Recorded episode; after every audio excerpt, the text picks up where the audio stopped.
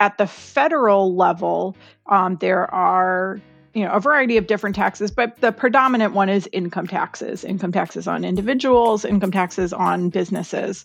Um, and the other pretty the other two big ones are estate taxes. So there's a state tax at the federal level and then there's excise taxes on things like telecommunications and alcohol um, uh, and other um, products on top of that federal system. And, and and so the federal system anybody who is required to pay one of those taxes pays it to the internal revenue service.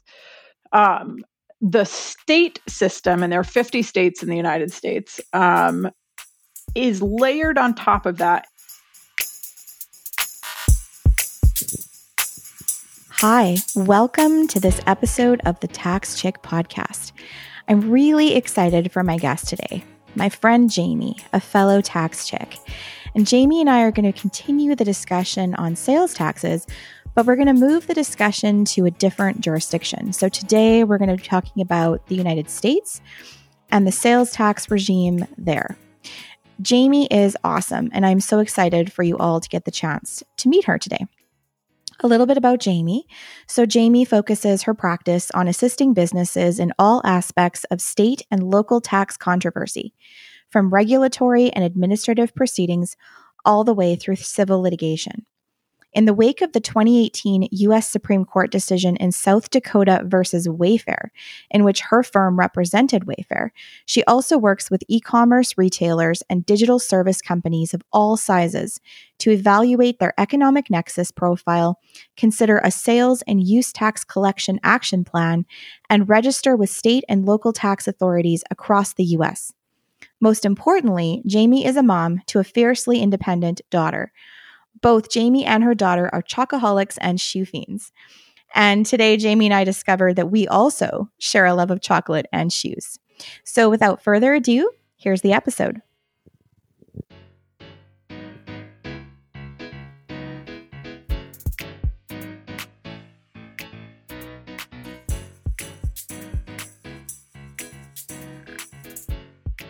Well, I'm so excited, Jamie, to have you on the podcast today, a fellow tax chick.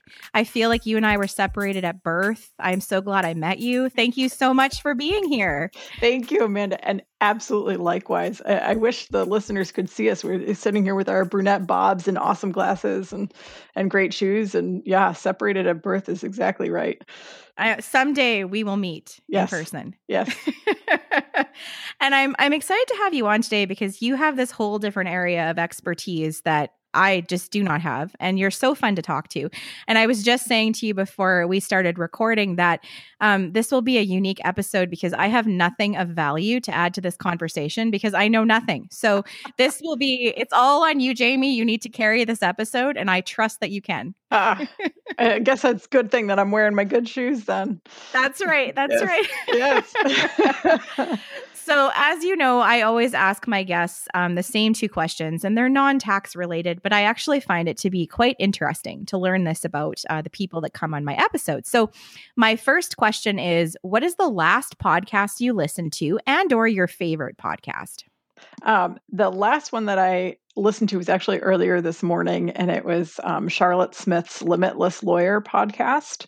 Oh, that's um, a good one. It is a good one, and it's actually the new episode that just dropped this week with my um, networked book co-author Patricia Baxter, and I highly recommend it. So, uh, oh, I did, and I, the podcast. I haven't seen so, it. Yeah, yeah, it's well, really good let's talk about networked because I had this on the list of things I want to talk to you about. Ah, and sure. I would really like it if you could share with my listeners what networked is um, and how you're a part of it. Of course, I'd be happy to.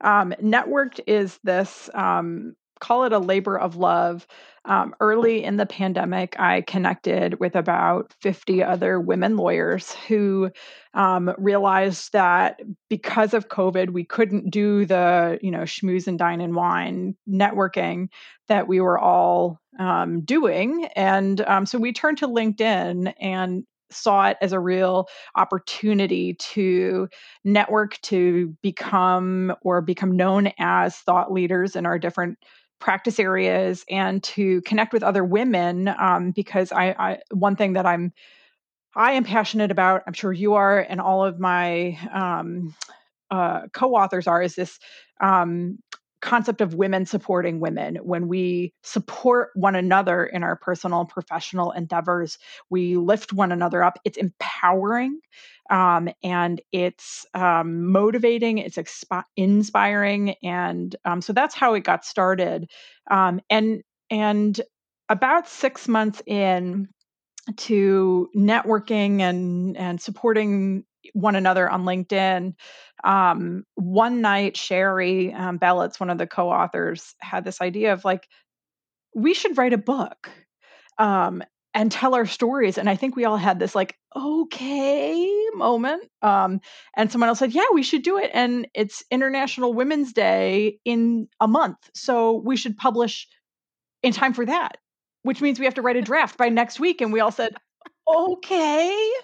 Um, and and we did um, we didn't publish by international women's day but not long thereafter and and networked book hashtag networked is the title of the book and um, it's this um, homage if you will to um, finding a, an incredible digital community through linkedin that um, brought us all together and each of our stories is unique but each of our stories crosses over um, and we thought that um, our our stories and the uh, way we came together as a group would resonate with other women um, who also turned to linkedin and digital community in the pandemic um, and surprisingly has really resonated with men as well. So it's available on amazon and um, i can now say i'm an author and i just it's so exciting Thank you. well, I I mean, I'm just sitting here getting chills just thinking about this book and I was one of the first purchasers of the book cuz I was so excited when I heard about it. And I was just saying to you that I tore through it in like 5 hours um cuz it was so good. And I think for people who are listening, what I think was really great about this book is we were all experiencing things at the beginning of the pandemic as professionals. And whether you were a brand new professional or you ha- were seasoned and you were running your own business and you were um, looking after other people, we all were experiencing the same things globally around the world. And nobody was really talking about it in in a very um, open way. The the fears um, the worries the stresses.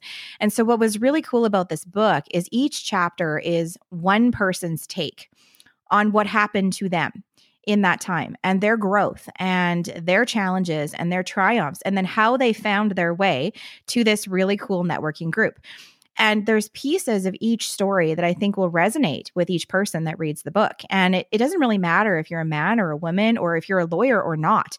I think that the stories are very, um, very relatable. It's a very easy and enjoyable read, and it's very empowering. So, I, I mean, you know, high fives to you. I'm going to put all the info for Networked in the show notes. Um, and and I just think it's such a fabulous, fabulous book. And congrats on being an author. Thank you, thank you. You know, it's it's it's been a dream for a long time, and it's really exciting. The book is available everywhere. So you know, Amazon is everywhere. You can get it in in Canada. You can get it here in the U.S. You can get it. Uh, gosh, I think we had a couple people in Australia and in the UK, and and just seeing kind of that like global spread of of our little baby has been really exciting.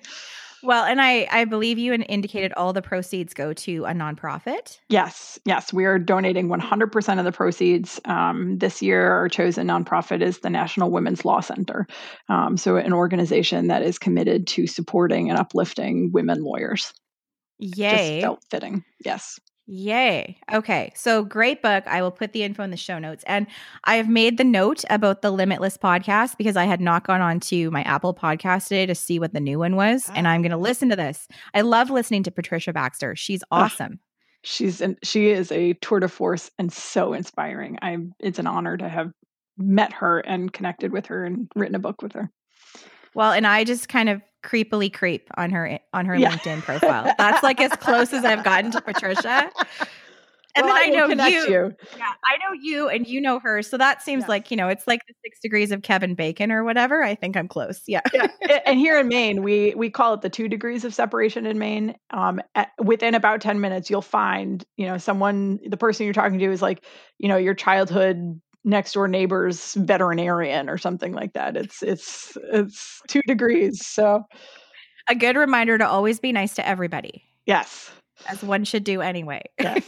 yes. okay, well that is that is awesome. I'm going to put that info in the show notes. Um, the other question I always have is, uh, what is the emoji that you use most often when texting? Oh, I'm old school. Speaking of classic and old school, I do parentheses, hyphen, open. Wait, was it colon, hyphen, open parentheses, like old school smiley face emojis. Um, Whoa! I, I, I, there's something about it that I just really love. So that's the that one is, that I use the most. well, and, and you and I were talking a bit about classic uh, earlier because I record this podcast using a program called Zencastr. And I was indicating that, like earlier today, they released this new beta version of Zencastr that allowed video. Um, I did not know that until I logged on to Zencastr this morning. And like, I, I'm not in a video state right now. Yeah. Like, it just, you don't see me right now.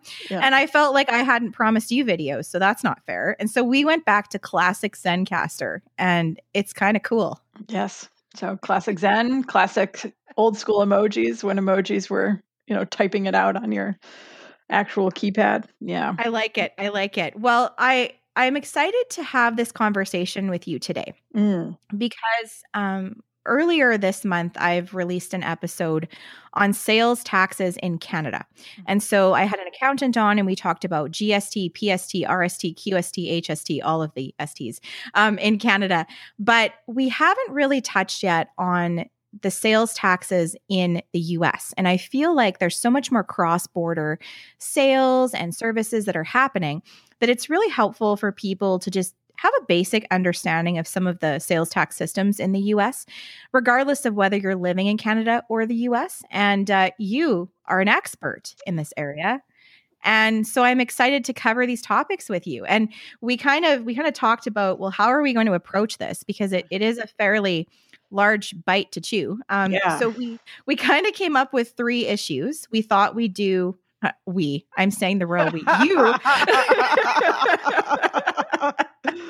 I am gonna, change our name to Tax Queens, man. I know, you know, I know. I I'm just gonna nod and smile politely, and you're gonna. um, so issue number one is we're just gonna give that brief overview of what is the US taxation system in terms of how sales and state taxes fit within the overall scheme of that system?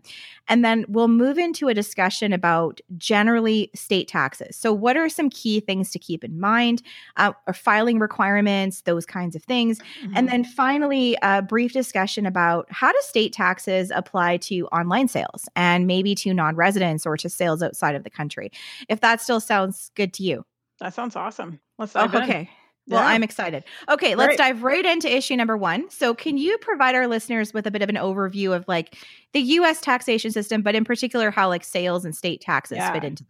Yeah, sure. So, um, I here in the U.S. we like to describe our system as, as a federalist system, um, and oftentimes that kind of you know brings everybody back to Hamilton and um, not giving up my shot, whatever it is, um, however the lyrics are. But the federalist system really means that there's a federal system, the US federal system, um, and then layered with that is a state system. And they kind of work in this um, cousin partnership, if you will. So at the federal level, um, there are you know a variety of different taxes but the predominant one is income taxes income taxes on individuals income taxes on businesses um, and the other pretty the other two big ones are estate taxes so there's a state tax at the federal level and then there's excise taxes on things like telecommunications and alcohol um, uh, and other um, products. On top of that federal system and, and and so the federal system anybody who is required to pay one of those taxes pays it to the internal revenue service.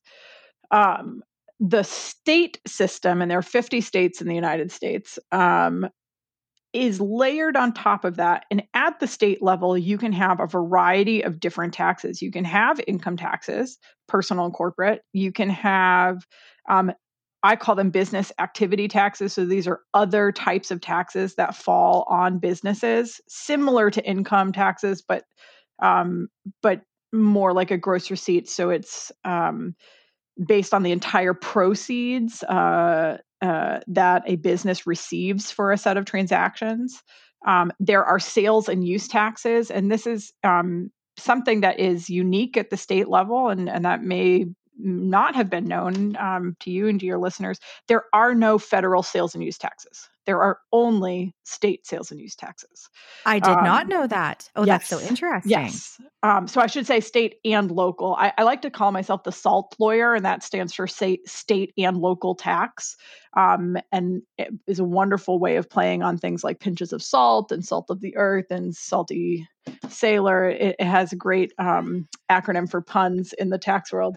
Um, but there's state and local tax sales and use taxes at the state level.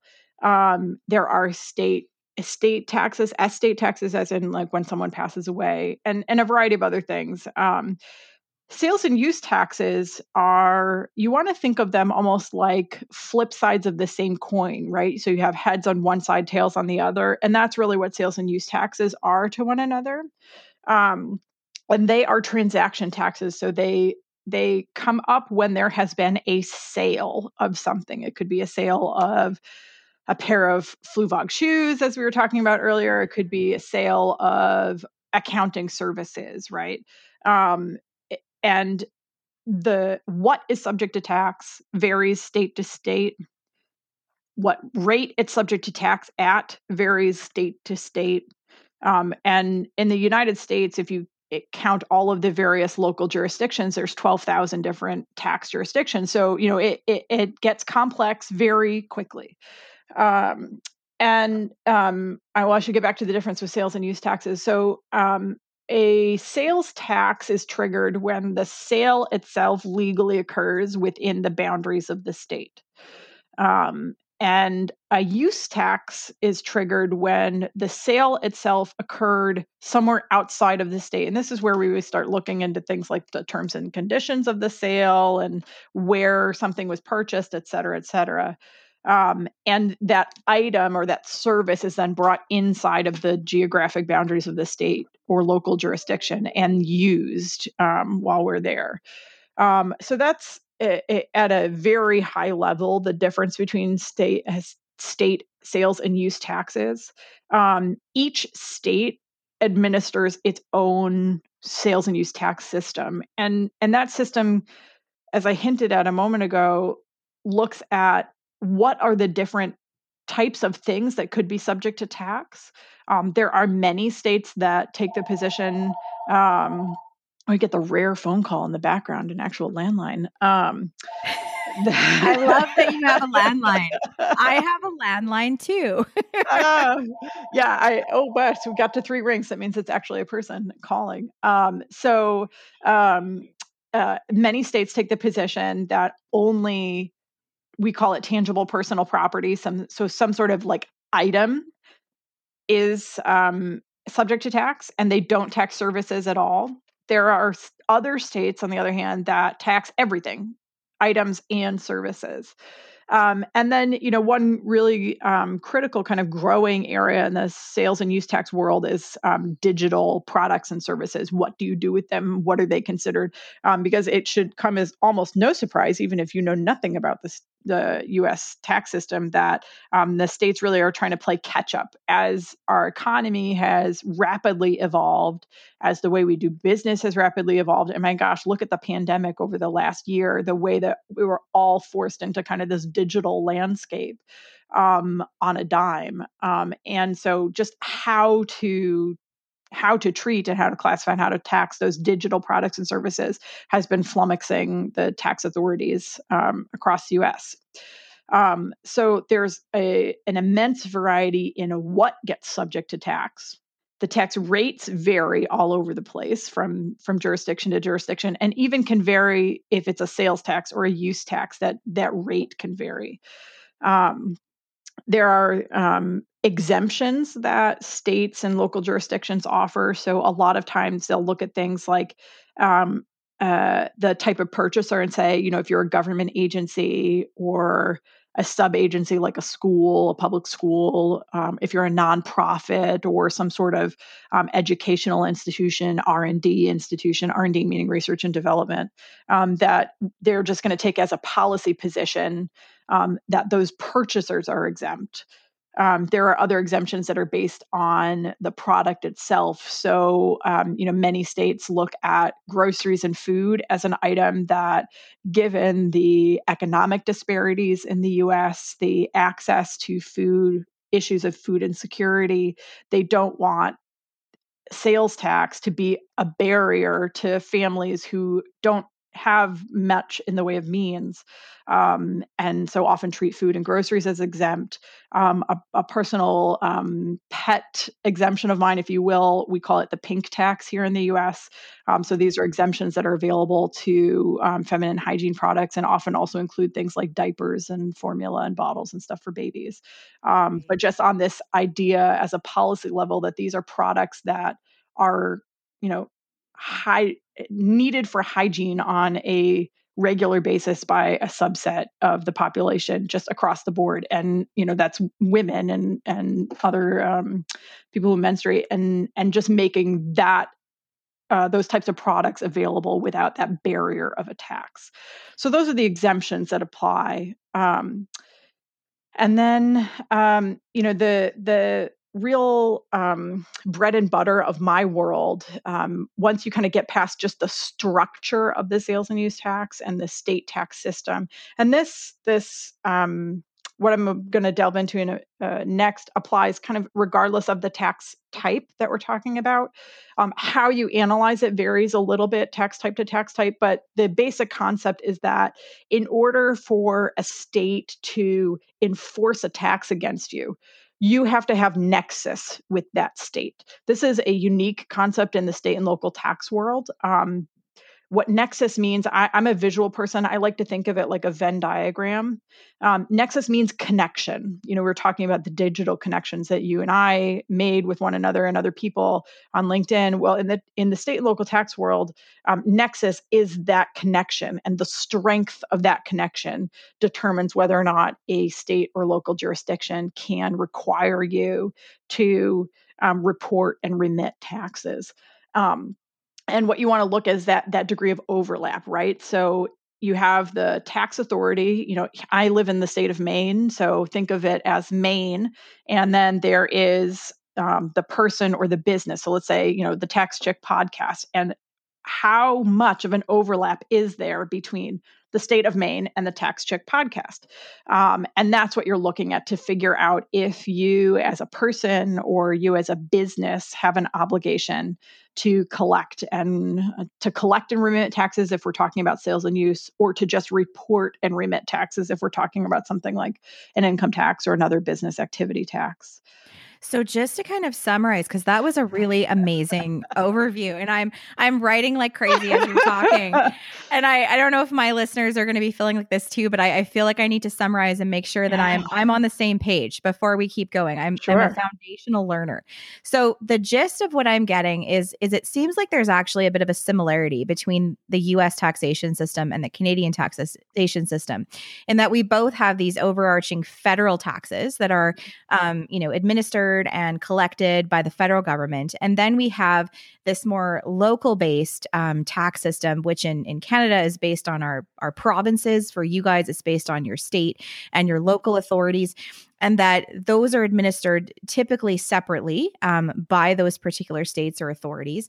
And the determination of whether you're going to have to be, um, I guess, subject to those taxes is based on this concept of nexus. And, and we don't call it nexus in Canada, mm-hmm. but it's a similar type of idea there where there has to be some sort of connection yes. um, or linkage between yourself and this other you know authority that's uh, imposing tax so i think there's actually some some big picture um, similarities which makes me feel like I get it a little bit more. there are, yeah. I would say that you know the HST, GST, I don't know all the rest of the acronym STs um, and sales and use taxes. I, I, think are very analogous to one another in the way that they're structured. Um, maybe not with the federal aspect because, like I said, we don't have federal sales and use taxes, um, but um, the way that they're structured, who they fall on, and um, kind of the policy purposes behind them. Yeah. Well, and I wonder if it would be helpful too to explain a little bit. I mean, your role, you're a lawyer and you are a state and local tax lawyer. Is that a typical specialty then in the US that there's there's some that will focus on the federal tax regime and others that will focus on the state and local tax regime? Oh yeah, that's a really great distinction. There there is a pretty um, strong line, if you will, between the two, and there are lawyers who will only do federal work, and then there's lawyers like me who will only do state and local tax work. Um, and obviously, there's some overlaps, especially in the income tax system, because the state income tax is built on or built upon the federal income tax system. Right, right. Um, but but there's very clear distinctions and specialization between those types of lawyers and um, I enjoy it. I mean, I love my salt practice. So and and then and I also think it's funny that like your last name is Zal, but it's S Z A L. So it's like you even have the right last name. you know, it's I haven't so even great. thought about that before. I love it. Well, hi there. Thank you so much for listening to my podcast. I hope that you're enjoying this episode. I wanted to take a few minutes to explain who I am and why I started this podcast.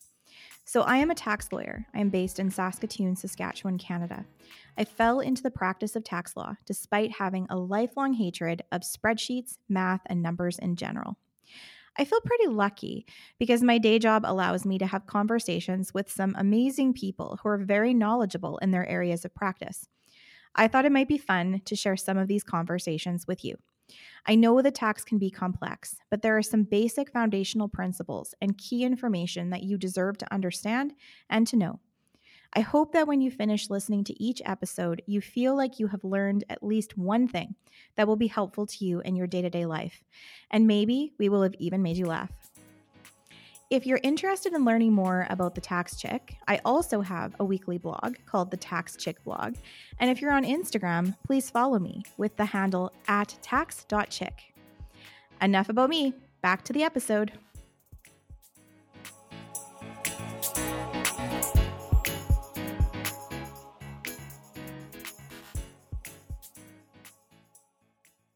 It's so great. And so then, I mean, if you're practicing in Maine, my understanding is that you're not just practicing with respect to state taxes in Maine, but you're looking at it potentially for for most of the 50 states. Is that correct? Yeah, that's how my firm practices, and that was a real draw for me to come here. Um, that I I do have clients that are Maine based. I also have pending matters right now in Washington and Colorado and Texas and Massachusetts and kind of all across the United States. Um, and and largely that's because and I think this really draws um, into a couple of your other topics, but we um, are particularly known for our work in representing e-commerce retailers and digital service providers, um, and and our clientele are multi-state entities, right? They do business in multiple states across the U.S. even pre-pandemic and and certainly pre-pandemic. Um, post pandemic they're doing business everywhere now right because we're all sitting boredom shopping at home for the the next greatest pair of smoking slippers or shoes or really good quality chocolate. Um and and so you know the e-commerce world has exploded in certainly in the last year but really in the last 15 years uh, with the growth of the internet and the growth of online commerce and um, you know, the particular, um, I would say, shift, I call it a tectonic shift really in the salt world. We're getting back to taxes here now for a moment, um, occurred. Oh gosh, it's been almost three years now, two and a half years ago. And it's this case called the South Dakota versus Wayfair decision. Um, and um, in that decision, um, the United States Supreme Court overturned 50 years of precedent of what what nexus means in the sales and use tax world.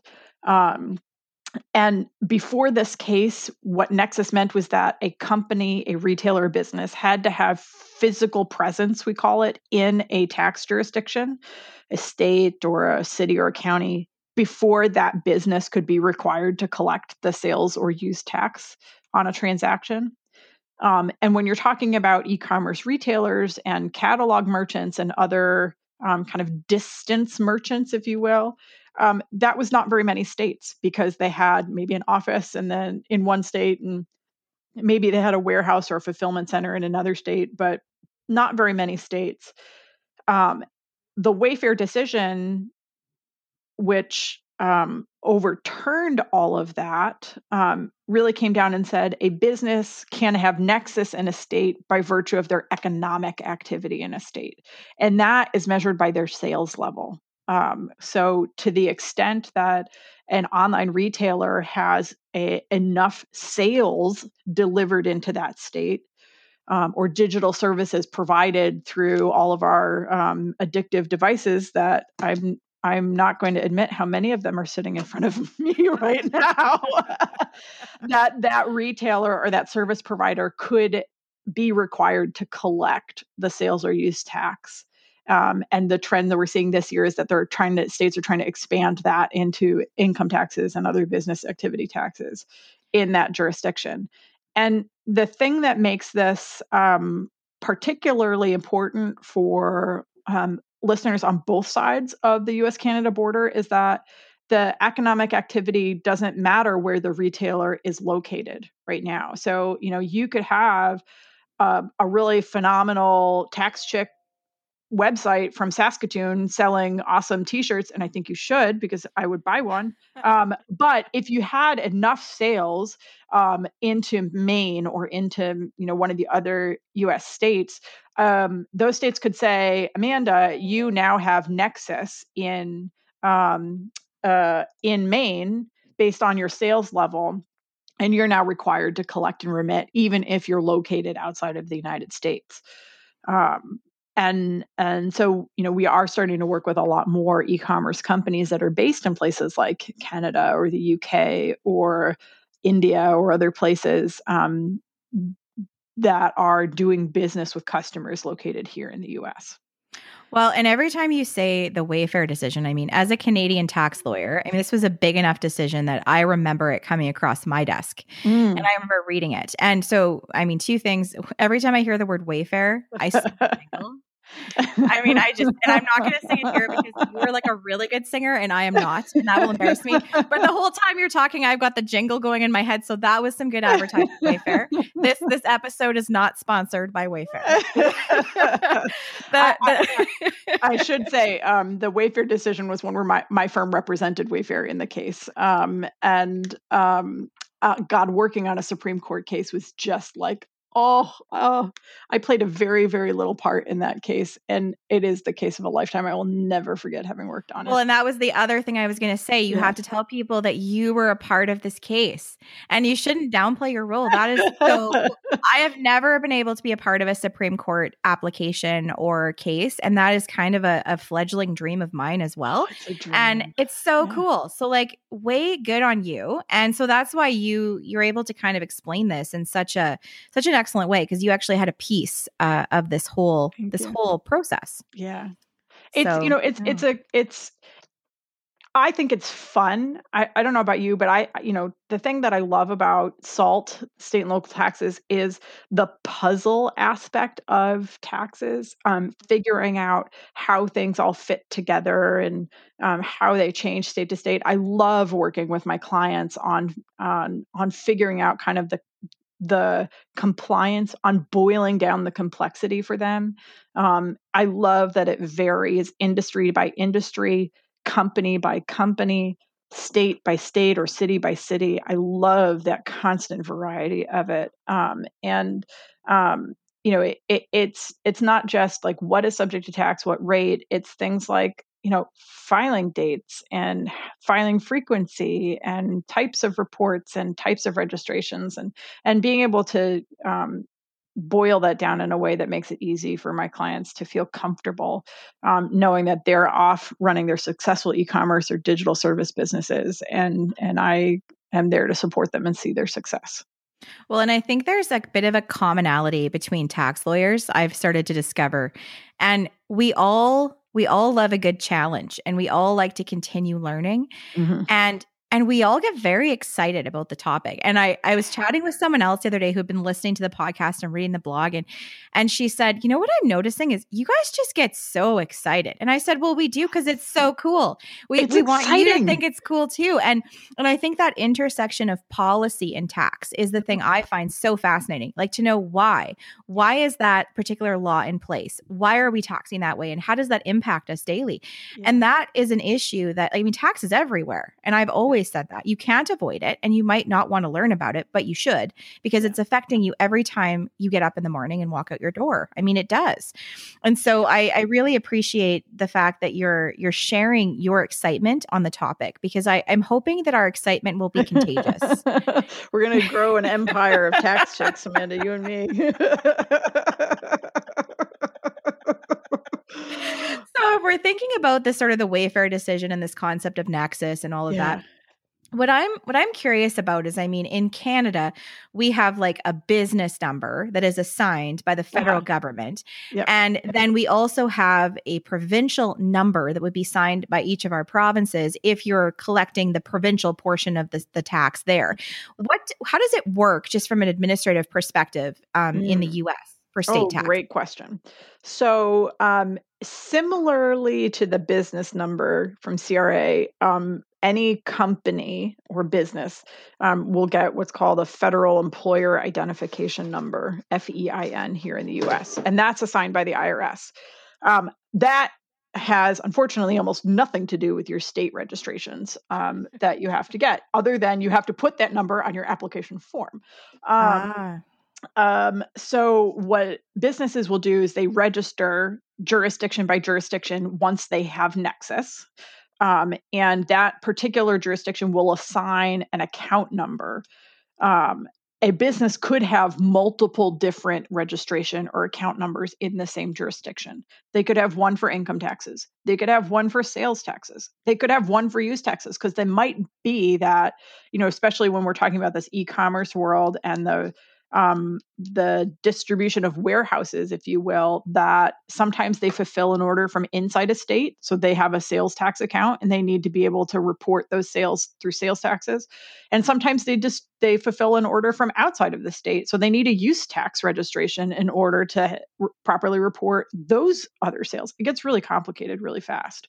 Um, and then you know that's just at the state level there are other also the local jurisdiction levels. Um, and in many states, um, the state and local um, tax effect is kind of centrally administered by the state itself. That certainly alleviates a lot of burden on companies. But in other states like Colorado or um, uh, Alaska is another example, um, the businesses have to separately register with each of those local jurisdictions and separately file returns and make payments and undergo audits by those local levels and they'll have yet another set of registration numbers there.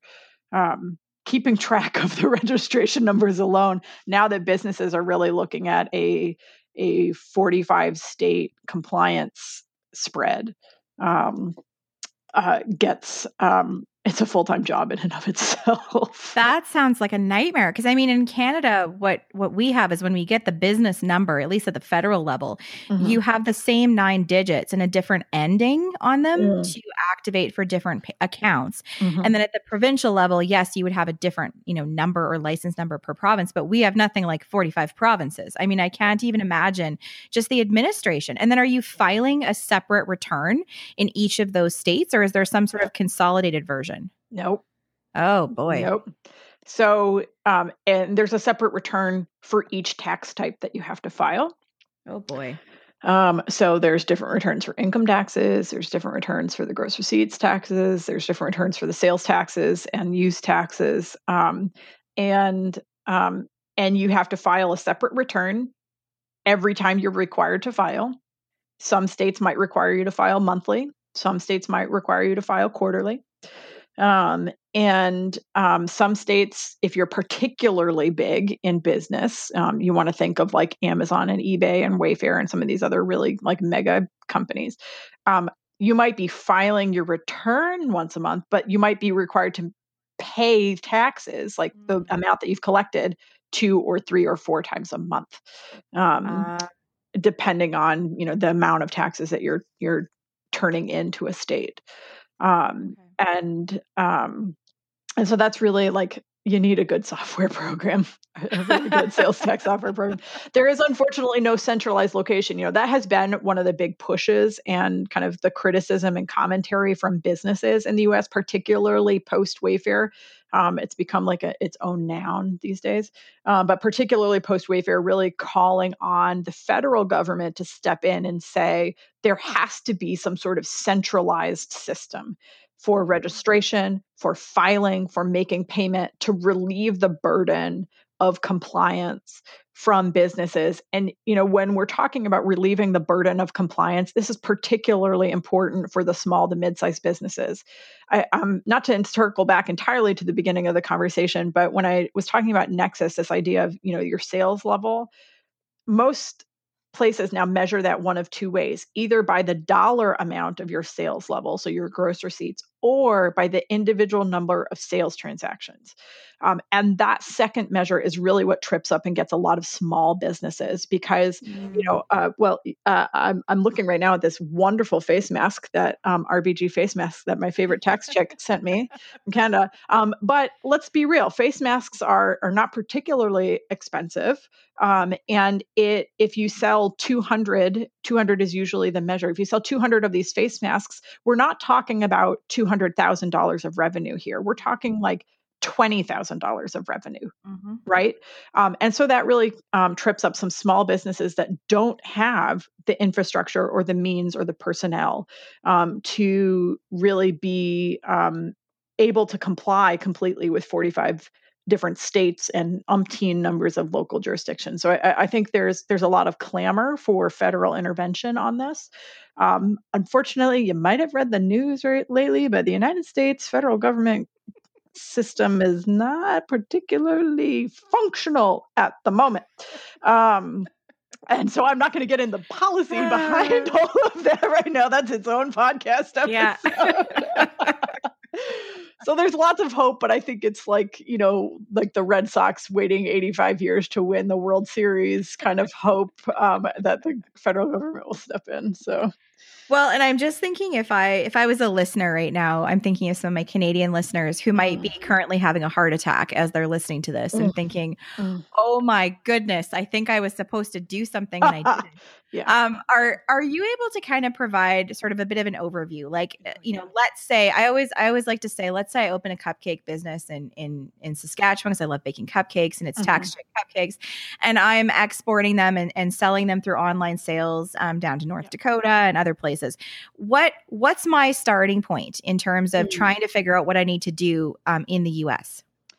You know, for for most um, businesses, the starting point well first of all is to just have a way to track your sales right? So you're going to need to be able to track them state by state by state most of the states look at this on an annual basis. So what they're looking at is, you know, in the last 12 months, did you have $100,000 in sales or more to North Dakota? Mm. Um, and so um, I know I talked about this this trap for small businesses, and it is something to be aware of. But for for a lot of businesses, particularly that are outside of the U.S. or just getting started, it really is just just being mindful of what your sales are. Um, and that hundred thousand dollars is really the magic number for most states. Um, mm. So you know you want to see you know are you approaching a hundred thousand dollars? If you are approaching hundred thousand dollars in cupcake sales, Amanda, you call me. One because they're probably darn good cupcakes, but um, I think I would have to give up my day job. Yeah.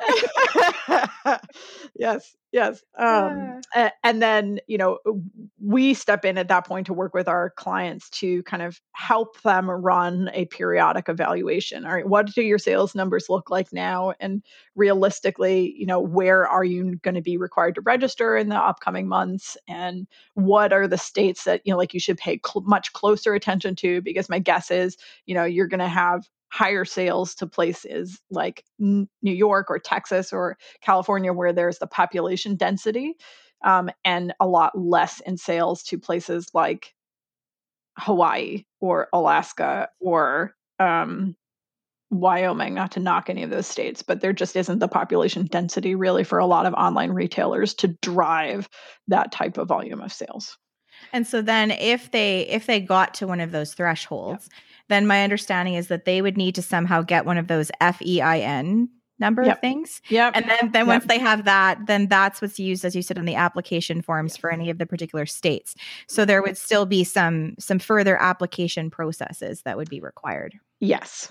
Yeah, so then you submit a registration application, you get set up with that account number, you get your website kind of account because all of this is filed online now. Um, so ah. you get your online account set up and your bank account hooked up, and then you start filing the returns on that that that basis. And the other really key part that we've talked about is getting that software solution in place for you um, that is able to help you calculate and collect the right amount of taxes and so that way you can prepare the return on that frequent basis or as needed. You know the thing and I, I, keep talking about income taxes but the thing that is important to know for e-commerce retailers and online companies particularly in canada there is a federal protection.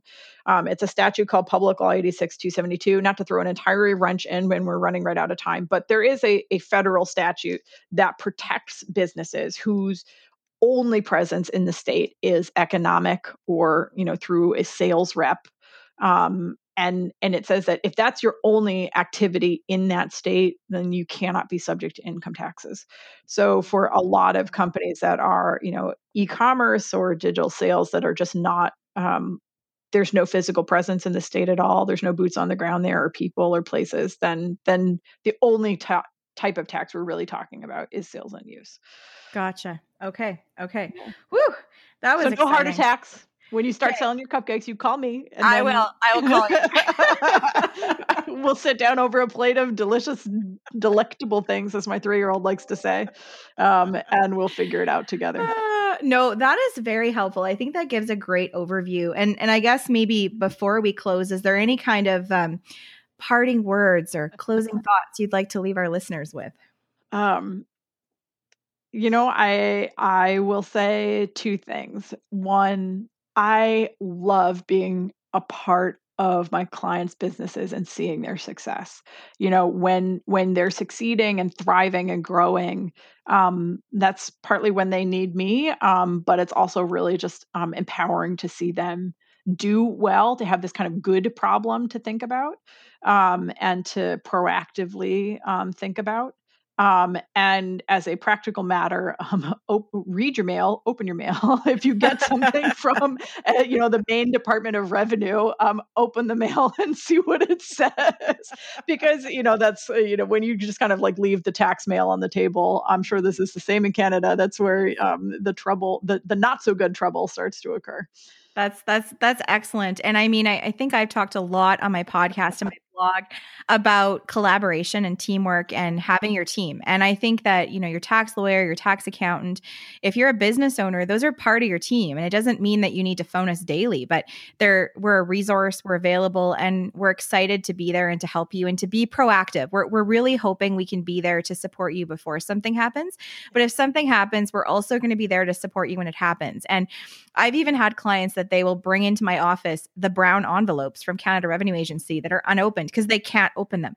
And I said, you know what? I'm going to open them and you're going to sit here and it's going to be okay. And I will open the envelopes for them and we will digest it together. And I think that's what's really important is that you are not alone as a business owner. There are lots of resources out there and people who have knowledge and who are happy to help you and support you in your business. So I I appreciate you saying that. Yeah, I think of it as way of, you know, I do what I love doing and I'm really good at doing. So that way, you, the business owner, and my clients can focus on what you love to do, which is make really good cupcakes or sell awesome shoes or chocolate or whatever it is face masks, phone mm-hmm. holders. You do mm-hmm. that part. Let me do my part, and together we'll make a really awesome team.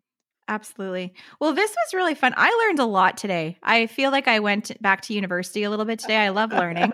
this was really fabulous. I I really appreciate you taking the time to come on today, and uh, I will make sure I put all of your info in our show notes in case anybody um, is panicking as they're hearing this and realizes that they need the assistance. my absolute pleasure, Amanda. My absolute pleasure. Well, I look forward to the day where we can meet in person. And until then, um, we'll just have to make do with phone calls and video calls. Yes. All right. Well, thank you so much, Jamie. Awesome. Thanks, Amanda. Well, that is all we have time for today, folks. I hope we gave you some food for thought or at least made you smile. Please see the show notes for any resource material that we reference throughout the episode and to find out more about today's guest. If you have an idea for a future episode or a burning question you would like to see discussed, please send me an email at the at gmail.com. And if you enjoy this podcast, then please leave a review on Apple Podcasts and click subscribe to be notified when new episodes are posted. Please note that the views, thoughts, and opinions expressed in this podcast episode belong solely to the speakers and are not necessarily the views of the speaker's employer, organization, committee, or other group or individual. In addition, the information provided and discussed in this podcast is not legal advice. We encourage you to consult with your legal advisor for specific advice.